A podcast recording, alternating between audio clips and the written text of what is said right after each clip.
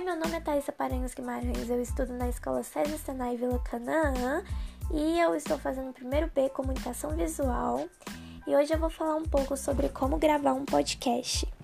Bem, pelo que eu entendi, baseando nas minhas pesquisas, para gravar seu próprio podcast é preciso primeiramente saber o que é um podcast e quais são os melhores aplicativos para gravá-los.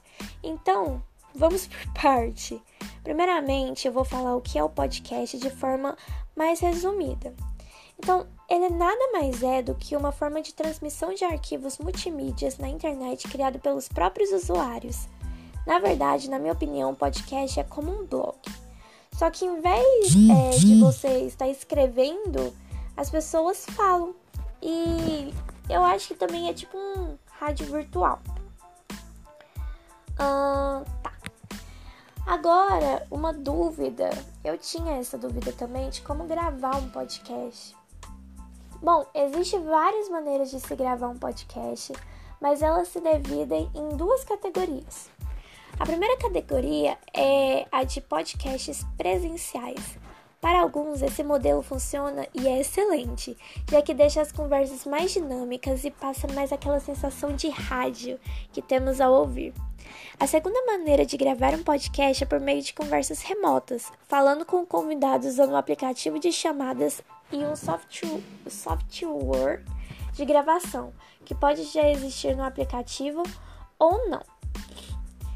É, eu também andei pesquisando e cheguei em alguns programas de gravação para gravar o podcast. Bom, o primeiro é o Audacity, não sei se é assim que fala, é um dos principais softwares gratuitos para produção de áudio. Também temos o Adobe Audition, novamente não sei se é assim que fala. Conta com alguns recursos complet é, completos.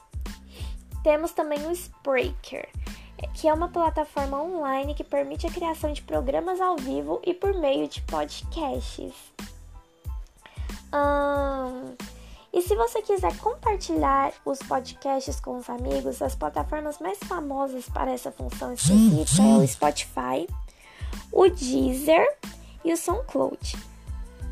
Agora, falando um pouco sobre esse tema, eu pude perceber que fazer um podcast não é tão complicado quanto eu achei que fosse. Na verdade, eu considero muito mais fácil do que os trabalhos utilizando Prezi. Eu também achei a maneira de comunicação por meio de um podcast muito mais interessante do que um simples vídeo. Bom, eu realmente adorei e eu estou ouvindo. Eu estava ouvindo alguns podcasts sobre políticas e provavelmente quando eu terminar esse vídeo eu vou procurar outros assuntos que me interessam também. Mas enfim, foi isso que eu entendi sobre podcast e esse é o meu trabalho. Muito obrigado pela atenção e por vocês estarem me ouvindo.